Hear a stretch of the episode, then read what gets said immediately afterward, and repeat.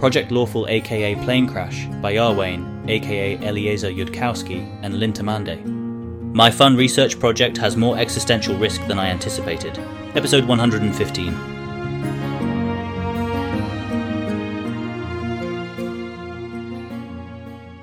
Meritxell and Tanya are debating who the hottest person in the world is. Meritxell feels that it is the queen, and Tanya thinks that this just seems kind of unlikely on principle, even though she has heard that the queen is very hot. This conversation is from the brainstormed list of Alter Cheliax conversation topics. Assuming they seem okay with Keltham joining this conversation, Keltham will register that the queen is the hottest person he's seen in Golarion, and Dath ilan tries to avoid exposing people who can't afford them to professional, incredibly hot people, so he doesn't know what the Dath ilani peak of that would be. But the queen is also relatively young, and people have occasionally mentioned the existence of, like, very old ninth circle wizards, who, if they get to go on optimizing their appearance, would probably look hotter. Well, wizards don't tend to invest in headbands for splendor, because if you're a wizard, intelligence is more useful.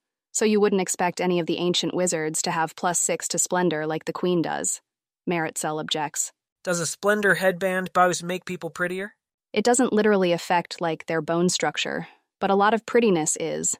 Presentation, subtleties in how you incline your head and hold your shoulders and move your body, and splendor absolutely affects those things. Gosh. Keltham has never looked into hotness theory before. It must certainly be a science out of Dath ilan, somewhere in civilization's vast knowledge, but it's probably classified above his own sexual jadedness level. Should he try running an eagle's splendor himself during sex? But maybe he should save that for when he's not already maxed out on interesting things to try. Meritxell has occasionally tried that and been satisfied with the results, but she isn't sure Kellish people have the running out of interesting things to try problem. Maybe they would if they couldn't hurt people or tie them up or anything. If you can convert splendor into hotness, does that mean that Nocticula can be like a giant clawed thingy-dingy like he saw at the Worldwound, and yet, by virtue of sheer presentation and subtleties, incredibly hot? Yes, definitely. Most succubi have fangs and wings and horns in a way that manages to not detract at all from their hotness. The mind is accustomed to getting its hotness cues from humans, but that doesn't mean humans are the thing that actually pushes those buttons the hardest, is how Meritxell guesses a Dath ilani would think about it. Would an illusion of a succubus still look hot? Keltham is having trouble visualizing how this splendor thing works. Yes, but probably less so, unless it was a moving illusion. They do mostly look like hot-winged horned women. Even if you just saw a picture, you'd say, "That's a hot-winged horned woman," though you'd be missing some of the appeal. Keltham is now less confused. Nobody had previously mentioned to Keltham at any point that succubi looked at all human. People need to tell the alien these things. He was visualizing a giant tentacled, clawed, fangy thing that was extremely persuasive and presented itself in a way that was super hot. No. Mostly he would see a girl who was super hot and did have fangs and wings and horns in a hot way, and mannerisms that were exceptionally compelling, and a voice and scent and way of reacting to him that was very hot. And people just sort of wrap all this up as splendor, even though the kind of splendor that a headband enhances must be very different. Well, it could be doing a similar sort of work, by different methods, and splendor could be quantifying the work. The fact that people put numbers on it suggests that they have some way of measuring it, though. There's a divination that gives splendor. Meritxell doesn't know it because it's an invasive divination. Works on objecting targets if they don't have the skill to resist, also gives other information. And the use of those is, of course, tightly restricted, but it exists. The splendor scale is like the intelligence one defined, so 10 is the human average and 2 is a useful measure of variance, the details of the definition of which she does not know. Huh. It is really legitimately actually weird that divinations do that. Keltham has been focusing a lot on the economic magic aspects of Golarion magic, but maybe he should be looking more into the conceptual magic aspects, where economic magic is magic that lets you do neat things personally without a huge supply network, and conceptual magic is magic where it apparently just takes a simple spell to augment incredibly complicated things like cunning, wisdom, splendor. Those indeed are the subspecies mentalistic magic of conceptual magic, in which mental quantities are treated as if they were ontologically simple. In Dath ilan serious literature, these two are rarely coupled, because they both have enormous implications, and you usually want to consider the implications separately. In less serious literature, there is sometimes magic that is both economic magic and conceptual magic, because both of these things are cool to many readers, and the cool stuff theory of literature says that a story can be considered as a framework on which to hang the maximum amount of cool stuff. So, if he's inside a story, it's not a very serious one, but frankly you could already guess that based on numerous other signs and indicators.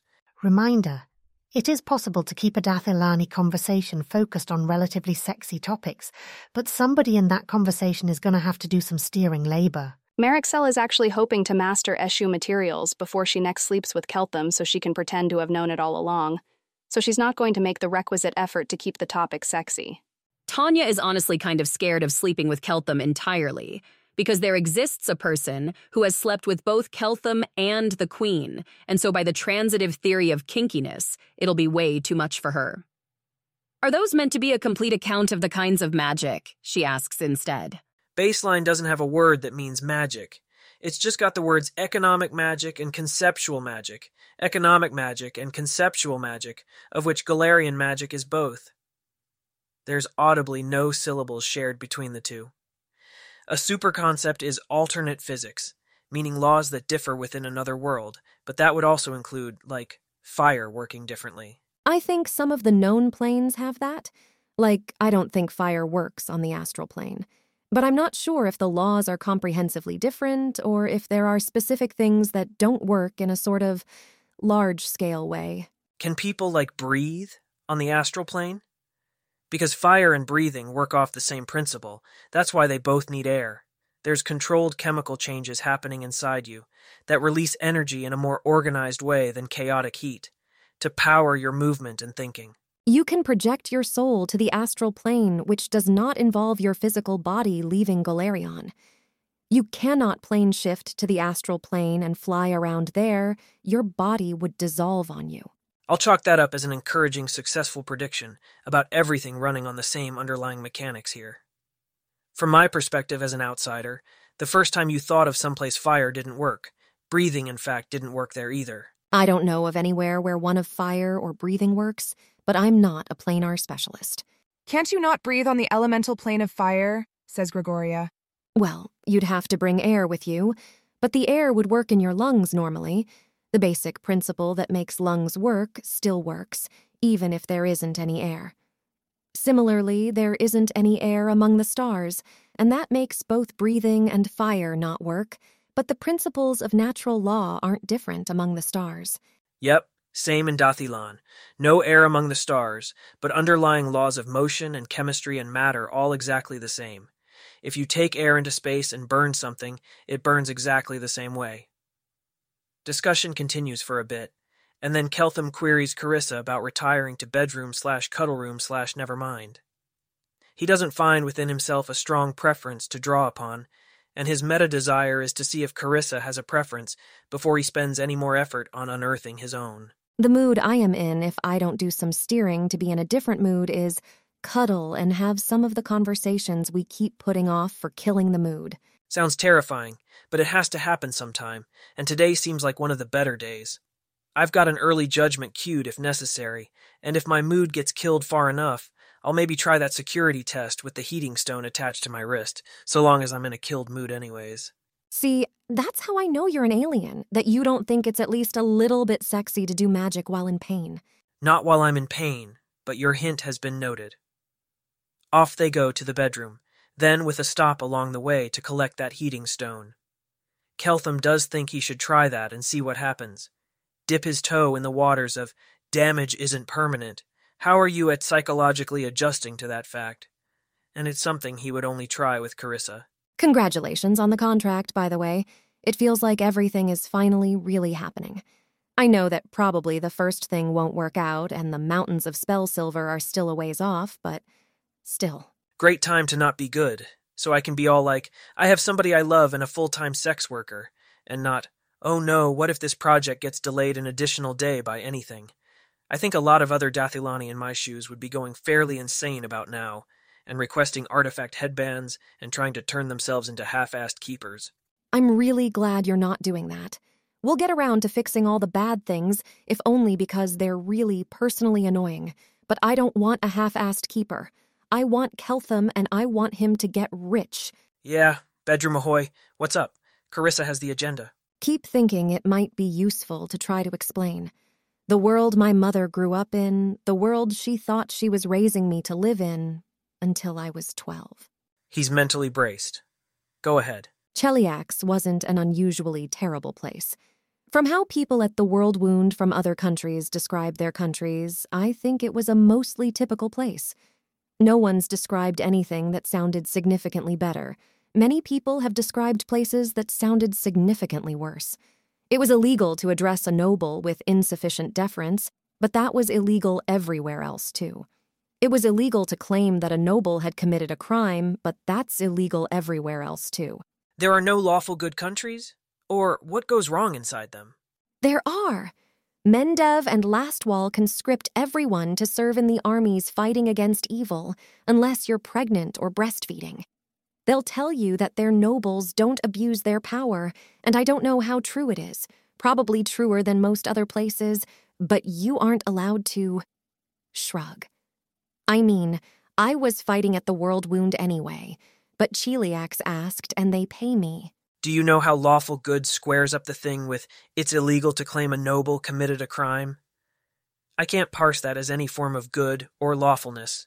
I mean, that's not how those laws are written. How they write them is that it's illegal to slander nobles by claiming falsely that they committed a crime, and then they ask the noble who says, no, I certainly did not commit a crime, and then they determine the claim was false and arrest you for slander. Okay, but what makes a country lawful good if the people running it without asking anyone else's opinion are neither lawful nor good? Maybe it would be useful to compare a specific single lawful good country to a specific single country of the other alignments. Pick one of Mendev or Lastwall, so Conspiracy Carissa would have had to prepare two different sets of lies, and one other country I've mentioned for the same reason. I've decided I'm not actually doing conspiracy reasoning while in bed with you. I mean, I'll be processing your own statements offline while I'm playing this with Asmodia or Mayal, but not right now. This isn't conspiracy checking, it's consistency checking. All the words and definitions are still not matching up with each other, but Lastwall versus Absalom? Lastwall is a former province of Taldor. It was founded in the war against the necromancer Tar-Baphon 1,000 years ago, the war in which Iomedae ascended. It was founded as a military outpost of Taldor to hold back the surrounding monsters and threats to civilization in Ustalav and the hold of Belkzen. At first, people were only sent there if they were committed to joining and serving in the military orders that would risk their own lives to hold that land for civilization. So, lawful good. The churches established there doing functions like healing were the churches of the lawful good gods, mostly. Of course, that was 1,000 years ago, and people had children in Lastval, and Taldor went through a bunch of internal reorganizations and isn't very friendly to Lastwall anymore, and Lastwall's not getting money from elsewhere, and its people can't easily go settle elsewhere, but they bravely soldier on with universal conscription for the greater good, and gradually a class of elites entrenches itself because that's how things happen. Rich people who have ways to get away with things and whose support is needed to keep paying for civilization, get exceptions because otherwise who would keep the troops armored and armed? And then the Worldwound opened and Lastwall got more extreme because the whole future of life on Golarion was under threat and conscripted more people for longer and needed more money and was willing to negotiate exceptions for more people who had money. I don't know which, if any, of those might have been the missing piece, or if it's something else that's confusing. Where does the earning power of the nobles come from? Why do they have the money that the country needs to arm its soldiers? Why are people being universally conscripted if most of the military power is focused in the most powerful wizards and lawful good clerics? Asmodia is trying to predict Keltham's questions before he asks them, and she's failing. And only the fact that Carissa Sevar has assumed full command, steering, and responsibility is preventing Asmodia from going into a complete state of panic. Well, a more complete state of panic. Keltham is... She can only get part of it, the process he's using. They should have gotten in an 8th circle for this. Detect thoughts would be so useful right now. Or not, if his thoughts are just leaping directly there. Law become intuition without words. But Keltham is... He's asking questions of, why is it like that? And he thinks in concentrations of money, concentrations of power. Anytime you point out a concentration to him, he asks, why? Because it's not concentrated like that in civilization. Or maybe he just expects concentrated anything to be concentrated for a reason. Or he notices and remembers when you tell him that power is concentrated in clerics and wizards, and then he expects conscription to be concentrated too. Like the clouds of probability she's been visualizing, but clouds of money, power, distributed over a country, arranged by different laws. I know a lot more about the second question than the first one. Firstly, you need a number of people doing military operations for everyone directly stabbing demons with sharp sticks or hitting them with spells. You need people providing healing, armor, weapons, communications, bringing food and water to the front lines, digging fortifications, guarding the camps. You can have very small strike forces of 4 or 5 powerful spellcasters with no logistics network behind them, doing a single day of operations and then teleporting to safety at the end of it. But if you're moving any real numbers of troops, or if you want to hold a position, you generally want 10 people who do all that work for everyone who is directly fighting. Secondly, the way you get a few powerful casters is by having lots and lots of weak casters try to fight. Some of them die, some of them stall out, some of them make it. Cheliax does that too, though without conscription. Lastwall doesn't care if people die, except insofar as they are weaker for it. Heaven is understood to be nicer than this world anyway. So sending off 100 conscripts, one of which will return as a powerful spellcaster and the rest of whom will die, is a perfectly good deal. For earning power, foreign connections mostly. The younger son of a noble in Taldor has lots of money but no title, so he decides to go to Lastwall and lead a little soiree into Ustalav, and if it succeeds, then he's got some land and can rent it to people and can buy respectability and exemptions from the laws. And if it fails, then his money is inherited by his younger brother, who can have his own try. Illegal to address a noble with insufficient deference. I'm not really able to visualize what that is, but it does sound like it'd have to be an explicit regulation. Again, how does that square up with a country being lawful good? Well, they're structured as a military, and everyone is in the military, and the nobles are officers, and in any military, it's against regulations to address a superior officer in an insubordinate manner. That's true in modern Cheliax also. The difference in modern Cheliax is that not everyone is in the military, and if you're not, then obviously military regulations don't apply to you. But if, while I was in the army, my superior had walked by and I'd said, "Hey, Alex, looks like you had too much to drink last night," I'd have been whipped, because there is a regulation about that which I agreed to when I joined in the first place. Why, though? I assume it's not a sex thing. This isn't something that applies to masochists only? No. It's a discipline thing. People break regulations less if you whip people when they break regulations. I suppose this would also be true in civilization, in the sense that 30 seconds later, there would be no more regulations, and everybody would be gathering around trying to reconstruct the principles of governance from scratch. Why is there a regulation against telling your manager they've had too much to drink? You're going to have to parse that line too. Had too much to drink is consumed a lot of mind-altering substances recreationally and is still affected by them. The regulation is against addressing your superior in a not deferential tone and by their name, and on a matter you have not been asked to provide commentary on. I think I'm basically going to fall back on the 3-year-old strategy of learning here, which seems right and proper to somebody at my current level of competence and confusion. Why? People have tried lots of different ways to run militaries.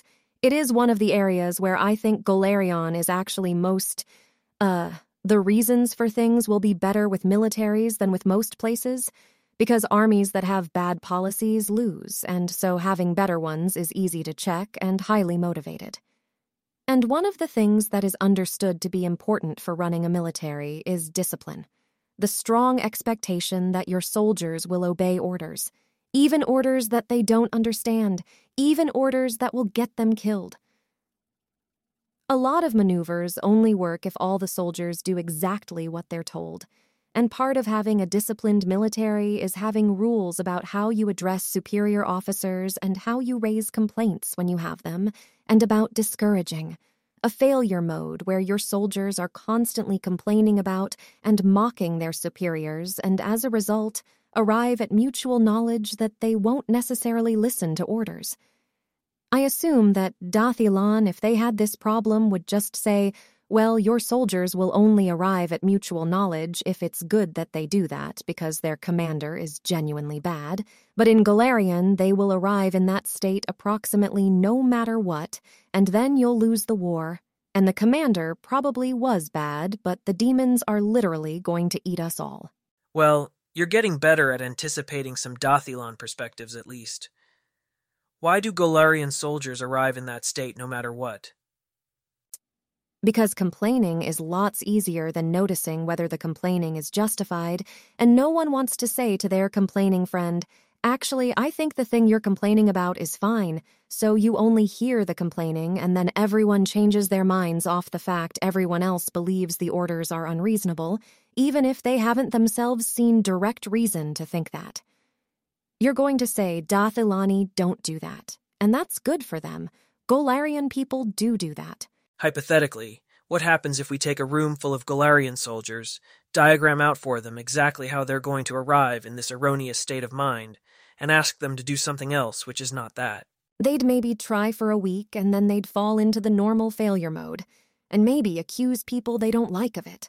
And the soldiers don't reason that. If they're being told they're not allowed to communicate with each other about how their manager is on mind-altering substances, and that's a bad idea, probably everybody else is thinking it, but not able to say it. Everybody thinks it's just themselves thinking that.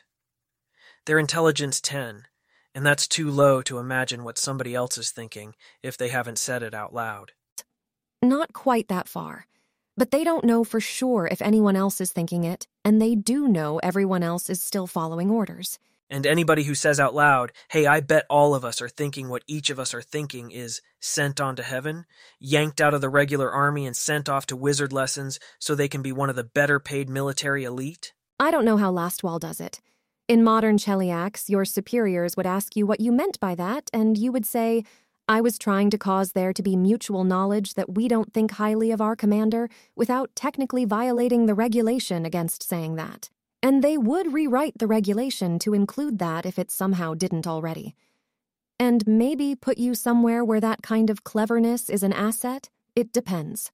My understanding of this remains at the level where everything seems to be put together entirely out of reasoning errors, and I don't know which reasoning errors people are supposed to make or not make. If you told me that lawful good countries incinerated anybody wearing a blue hat, that would be around as compatible with my current state of knowledge as anything else you're saying. I guess you might as well go on describing that world and give up on describing why. Okay, sorry.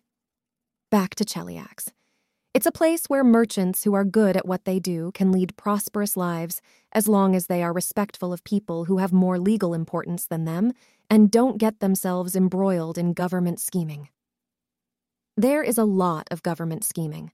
Cheliax changed kings 4 times in my mother's life. Everyone who was king was terrified of being assassinated in a fashion that didn't leave them resurrectable, and so they'd do harsh and arbitrary things that seemed to them to make it less likely they'd be assassinated. It was rumored they used mind control a lot. It was impossible to know if that was true or really what was true in general about the people in power, but people didn't mind because it was possible to know that the ports were growing, that foreign invasions weren't likely. There being lots of scheming for power only really matters to most people when 2 contestants go to a proper war about it, in which cities are destroyed and tens of thousands of people die. Continues to make as much sense as anything else, maybe more so than the military discipline thing. Asmodia is trying to keep quiet as much as possible and let Savar work, but she registers that Keltham is going to later consistency check everything he remembers, and they face a grim trade-off between encouraging him to ask questions now, in which case he'll ask more questions and do more consistency checking total, and having no idea what Keltham will consistency check later until after he's accumulated lots of memorable stuff to check. Yep. She's going to stick to things that are entirely true about Taldor, so that no matter how many there are, they shouldn't require that much effort to make consistent, but of course there keep being ways in which the Taldor analogy isn't quite perfect, or things that actually do work but will register as inconsistent to Keltham. Another thing that is important is that women in Cheliax, like in other places, were worse off. Women are physically weaker than men, and much of the work that needs doing in Golarion requires physical strength. Women will spend most of their adult lives pregnant, and so in places where families decide which of their children to invest their limited educating a child resource on, they'd choose a boy who will be able to work his whole adult life and is less likely to die young in childbirth. Most of the time pregnant? They literally get pregnant at 13, start a new pregnancy less than 280 days after giving birth, and die shortly after menopause? Shouldn't breastfeeding suppress capability to get pregnant for a couple of years? In the cities, well-off women don't breastfeed. They have servants for that. Do Dath ilan get pregnant at 13? 16 is more normal if a girl is having sex at that age. And then, yes, it's not unusual to have 8 or even 10 live births and 12 or 15 pregnancies in places that are like the way Cheliax used to be. In rural parts of Cheliax, too. You should ask Tanya how many children her mother has and how many she buried and at what age she married. Most Dath ilan pass adulthood tests at 13, and at 14 you're considered adult regardless, though at that point you're just starting the entire dating process. It'd be pretty normal not to find anyone you liked enough to have a kid with until a lot later than that.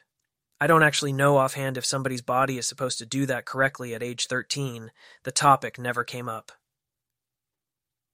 I guess the moral here is something like, try to have improvements in contraception, come before improvements in agricultural productivity, come before improvements in countermeasures against diseases that kill infants quickly and quietly, and before they're actually aware of themselves. Carissa, I'm noticing that a large part of myself wants out of this conversation. I endorse my overriding it and continuing to listen, but I do want to check that you have a purpose in mind for things, and a reason to say it now instead of a month later. There is a specific further point I was going to get to. I can try to not digress on the way to it. I'm sorry. I don't want to hurt you. It's not that I'm saying don't hurt me eventually. I'm saying don't rush it without a reason. What was the further point? Why no one except Yaisa will quote you prices. Because it's weird, and anybody suggesting a non-average behavior is out to exploit you, because furry people who do that aren't seen as anything else. Yaisa told me that. I didn't understand what she meant. Still don't. Didn't seem like the time then to ask.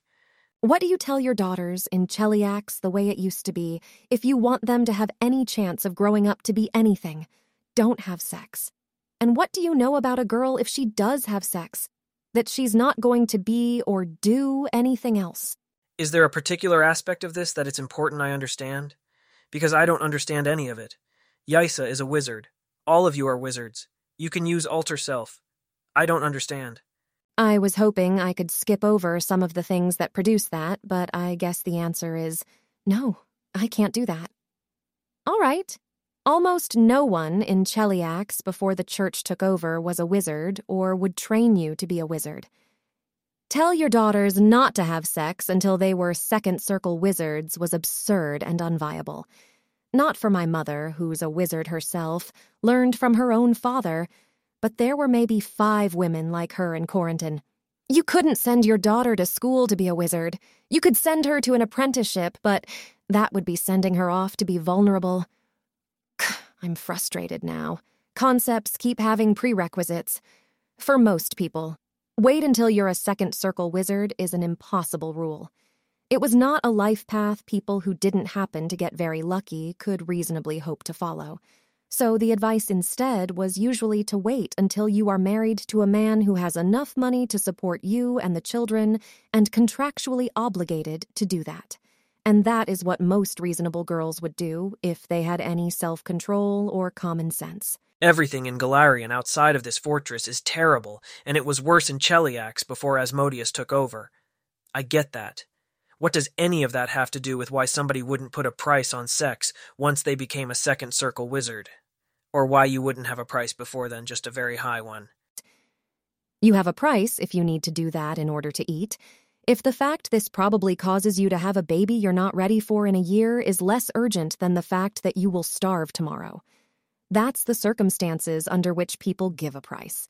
And that price is not even very high. You're going to have questions about that, but I don't know how to answer them. In most countries that work like this, it's some copper, maybe a silver. Everything is worse than I expect, even after taking into account that I expect it to be worse than I expect. Yes, I'm getting that too. But there's no connection I can understand between the price for people who need to eat being a silver, and other people not being able to name a price higher than that, and then none of that obviously applies to you or Ione or Meritxell or anybody here.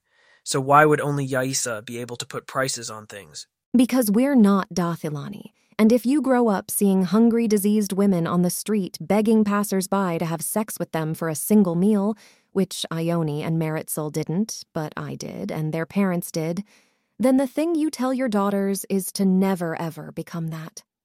That we are different and must remain different and must not make the decisions which lead down that path, that people like us are not people like them, that all of the good things in life we have because we are not like them. And then you don't just change your way of thinking when the government introduces wizard education for every child smart enough to learn, because you aren't used to thinking in a way that sees all the hidden connections and sees how when lots of girls are wizards, then there'll be an entirely different kind of sex work market that is compatible with the rest of their life ambitions. You aren't used to things having implications. Yaisa almost certainly has not told her parents how she makes her money or shown them any of the things she buys because they'd be horrified because they'd probably kick her out so she stops being a bad influence on her younger siblings. And everyone else feels awkward around her, around what she's doing, because it's not that there's anything wrong with it, it's just that everyone thinks there is, and we've been told there is, our whole lives by everyone older than us who grew up when it was true, and people don't know how to stop believing something just because it's not true anymore. My read on Yaisa is that she was very horny and very chaotic, frankly. The kind of person who, even without the ability to stop believing things just because they're not true anymore, goes, well, just because everyone says that, it doesn't mean I have to listen to them. Just because they have an argument doesn't mean I have to care about that argument. And so she tried it, and nothing went wrong because nothing was wrong with it. But it's going to take generations for this particular wound in Cheliax to heal. It's going to heal by means of the people who are used to the old way dying, not by them changing their minds.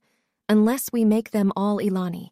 If Yaisa's chaotic, pick a time to call her chaotic when she's not the only person present thinking in the way that I would call law-shaped. My brain is suggesting, like, literally just drilling how to undo your conclusions when a premise you previously relied on gets falsified. But my intuition is telling me that one step is not the real problem here. Do you know what is? I think it's a thing where the conclusion gets distilled without all the associated reasoning. If you went and asked random people in some neighboring country where things are still like this, they would say things like, whores are disgusting or whores are worthless. They wouldn't have something they derived from some premises about educational opportunity. They inherit the societal attitude without ever checking where it came from and whether the things that produced it are still true. Telling them to rethink won't help if they weren't thinking in the first place. If you mean, how do you convince me or Ione or Meritxell? When I try to think how to name a number for you, it just feels like I'm being asked how to name a price for breaking a promise. It's not something you do for a price. And if I just tell myself that's stupid and to come up with a number anyway, I can feel myself just producing random numbers like a beaten prisoner who'll name as many accomplices as you want, not doing something that draws on my wants. Step one, stop trying that. I'm not saying that I never beat up my brain and force it to do things it rather wouldn't, but it takes a strong reason, and I usually make pretty sure I understand what's going on in there first, if it's not a major emergency. If it seemed to you that chaotic people were more able to resist failing in that way, then consider the hypothesis floated that what you're calling chaotic is a different subsection of that law, which neither you nor the so-called chaotic have mastered in totality and completion. Nonconformity is something trained in Dath ilan, and we could not be law-shaped without that. If you're conforming to what you were taught, to what other people seem to believe, to what other people seem to want you to believe, to what you think everyone believes, you're not conforming to the law. That does not surprise me, and it would not surprise me if the true thing beneath what we call chaos is actually a shard of what Dath ilan calls law, since otherwise you'd sort of think gods wouldn't be chaotic. Though I don't think Yaisa is. Conforming to the law, even when it breaks from everyone around her, that doesn't land quite right as a description of what she's doing. I agree that she is doing better than the rest of us, and part of why I didn't want to wait a month was that I think you ought to know that she's doing so well that she's probably suffered socially for it, that she's right. It seemed like the kind of thing you'd want to know. In all frankness, what I learned is that, first of all, there's some incredible piece of insanity buried into everybody around me, to which Yaisa is immune, and I have to not talk about what Yaisa can do in terms of setting prices, because people might exhibit undefined behaviors. This was an important fact, and I needed to know it. The second thing I learned is that, in fact, everybody around me, by extrapolation, probably has a bunch of other stuff that a Dath ilani would think of as completely made out of obviously invalid reasoning steps, and it's possible for you to know about that, without being able to fix it, or even manually counter it each time, which was also an important fact I needed to know quickly. I think I understand a little better what Ione was worried about, and then Asmodia, but I don't know how to teach things in an order that minimizes damage as existing thoughts start to break and rearrange. I don't even see whether I should be trying to fix things a little at a time, or build up a huge stock of sanity technique before anybody tries to do any mental house cleaning so that people know how to fix the problems they spot. Dath ilani education is for having children grow up correctly. None of it, that I know, is about how to safely repair children who grew up wrong. Nod. Tentative success, then, on planting the seeds that seemed most essential for Keltham to flee to a secluded location if he flees, and on making Ione and Asmodia's periodically urging Keltham not to give lectures that destroy too much Asmodianism less suspicious. Tentative failure on saying only consistent-seeming things, not that he's pointed out an inconsistency yet, but she predicts he will, and so she can't call it a tentative success while predicting that. I don't think it's your job, by the way, not to break us. Or not to break me, at least. I suppose it's more complicated with everyone else. I don't know what you should be trying to do, but I won't be angry or feel like I got a worse deal than I expected if I end up noticing I'm full of lies and not even knowing where to go from there. The alternative isn't not being full of lies, right? Just not noticing.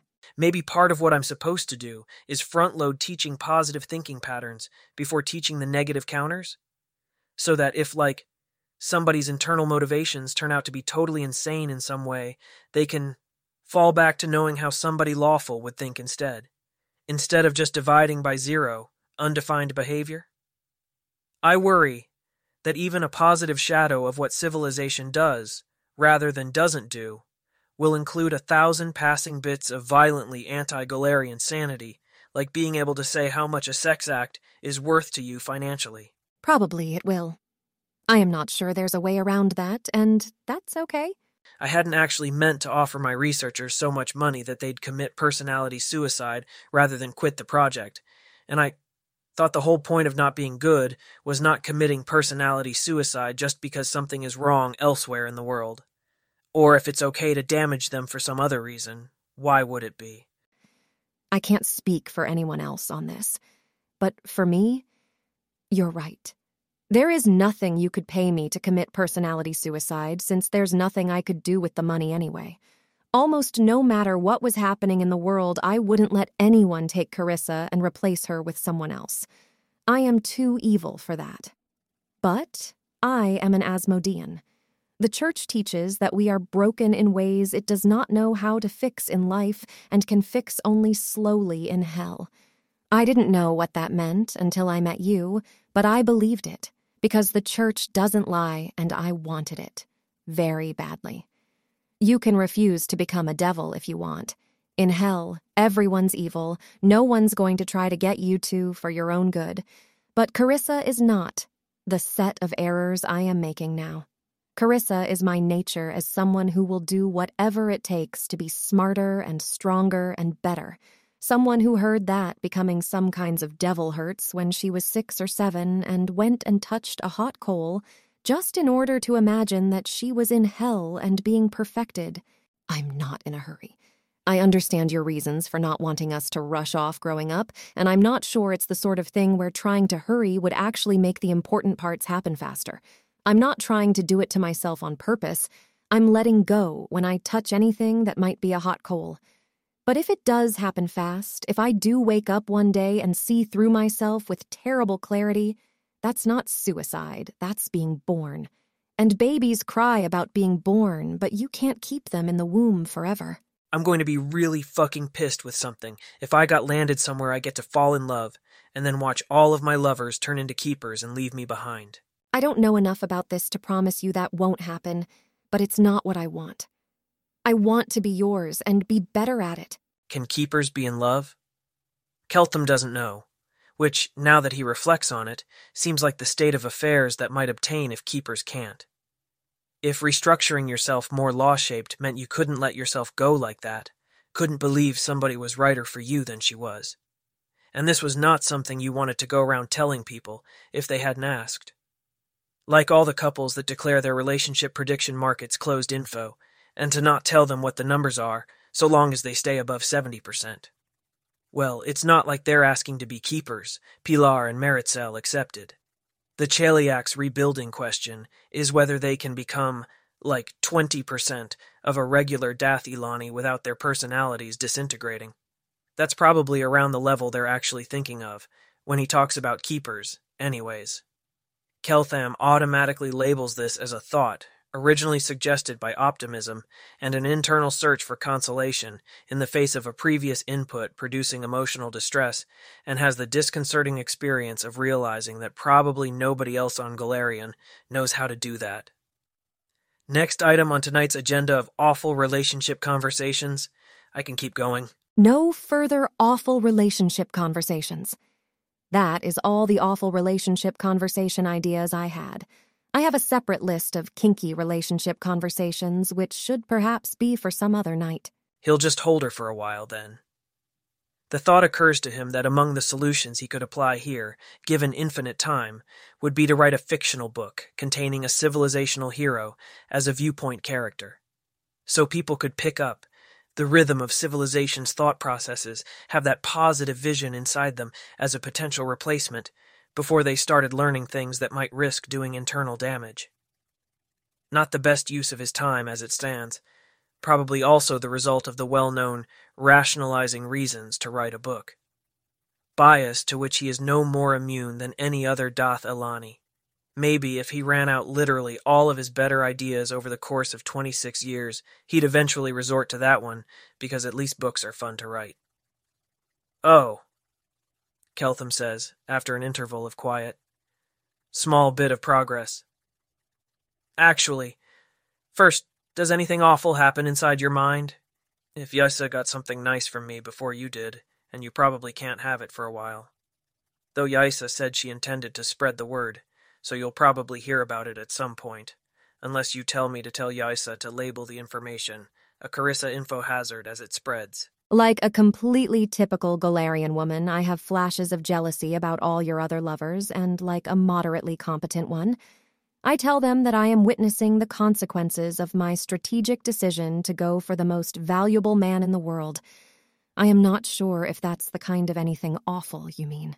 Okay, but in terms of policy, does that work out to my labeling info-hazardous the details of things my other cuddle partners got and you can't have yet, because it causes you mental pain that there isn't a sufficiently strong reason for you to take on? I guess the answer is probably, Carissa, pain, have you met her? But I want to verify it's the kind of pain that qualifies for that. I don't want you to avoid telling me things that cause me jealousy. Keltham describes that thing he did, that Yaisa liked, for which she later quoted him a price, under fairness, that was more than an order of magnitude more than any sex that Keltham had to offer in Dath ilan was worth to anyone from civilization. He realized while doing that, this was probably the feeling of power that Carissa had talked about wanting him to feel, that he felt while controlling Yaisa that way. So he'll be able to feel it with Carissa, once he is actually capable of making her respond the way he wants, which is sort of a key ingredient in that feeling of being powerful. He does not say this to add pressure from his side. Keltham has that with Yaisa. He is not himself starving for it, if Carissa cannot give it to him, for a time. I'm, in fact, not jealous. Just glad for you. Glad you got a chance to have it. I have not been putting any mental effort into working out why it's so hard for me to relax in bed. I meant to, but then a lot of things happened. Does the prohibition on me having sex with other people extend to me seeing someone in the church who specializes in sexual hang-ups for the purpose of getting advice about it? Whereby seeing someone, I mean doing sex things with the expert in order to see if they can figure anything out. It is fine if that is not allowed, and fine if you want to achieve this yourself. But if it's allowed, I might try it. Well, the correct answer is sure, go ahead. But my actual answer is, I would prefer to know them first.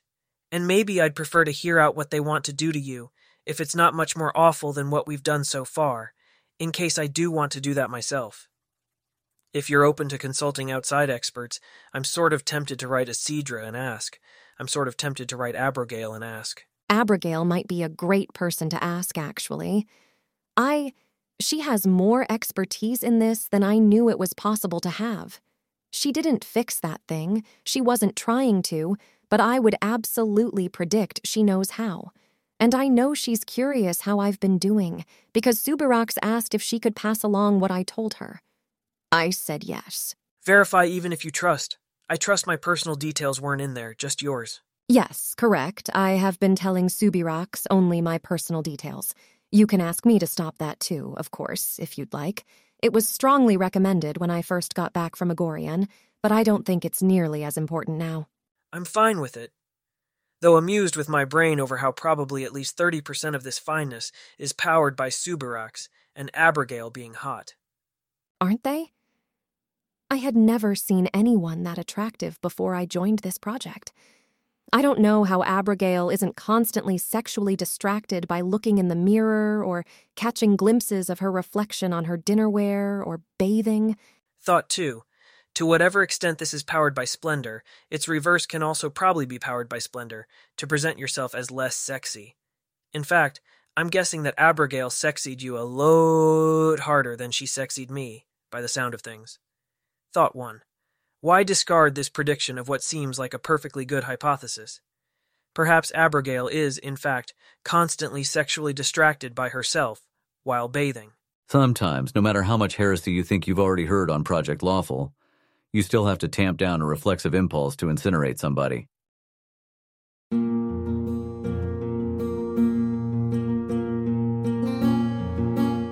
If you wish to support this AI reading and others like it, please visit patreon.com/askwhocastsai. Any help is appreciated. And thank you to executive producer John Doe 7776059.